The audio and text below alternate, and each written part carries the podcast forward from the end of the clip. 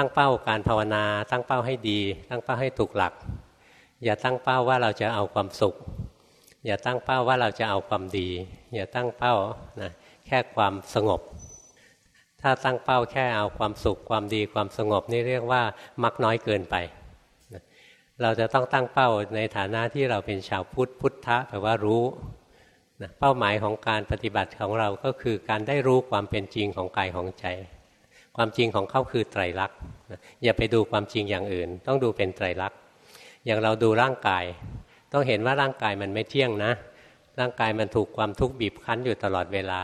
ร่างกายเป็นวัตถุธาตุมีธาตุไหลเข้ามีธาตุไหลออกไม่ใช่ตัวเรา นี่ต้องเห็นอย่างนี้ลำพังเห็นร่างกายเป็นปฏิกูลเป็นอาสุภะอะไรอย่างนี้ ไม่เรียกว่าเห็นไตรลักษณ์จะได้แค่สมถะนะวิปัสสนาเนี่ยต้องเห็นความเป็นไตรลักษณ์ของกายของใจ หรือดูจิตดูใจนะต้องดูให้เห็นเลย จิตมันไม่เที่ยง จิตมันเกิดดับอยู่ตลอดเวลานะจิตมันบังคับไม่ได้เป็นอนัตตา อย่างเราจะสั่งจิตให้เป็นกุศลก็ไม่ได้ ห้ามจิตไม่ให้เกิดอกุศลก็ไม่ได้ สั่งให้มันสุขอย่างเดียวก็ไม่ได้ห้ามไม่ให้มันทุกข์ก็ไม่ได้ เราเรียนเพื่อให้เห็นความจริง เมื่อเห็นความจริงแล้วเราจะคลายความยึดถือมัน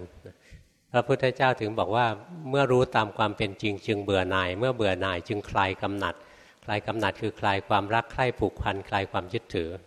เมื่อคลายกำหนัดจึงหลุดพ้น เพราะหลุดพ้นจึงรู้ว่าหลุดพ้นแล้วนะงั้นเราภาวนานะต้องรู้ลงที่กายที่ใจ รู้ไปจนเขาพอ รู้ลงไปจนเขาเห็นความจริงว่ากายนี้ใจนี้เป็นทุกข์ล้วน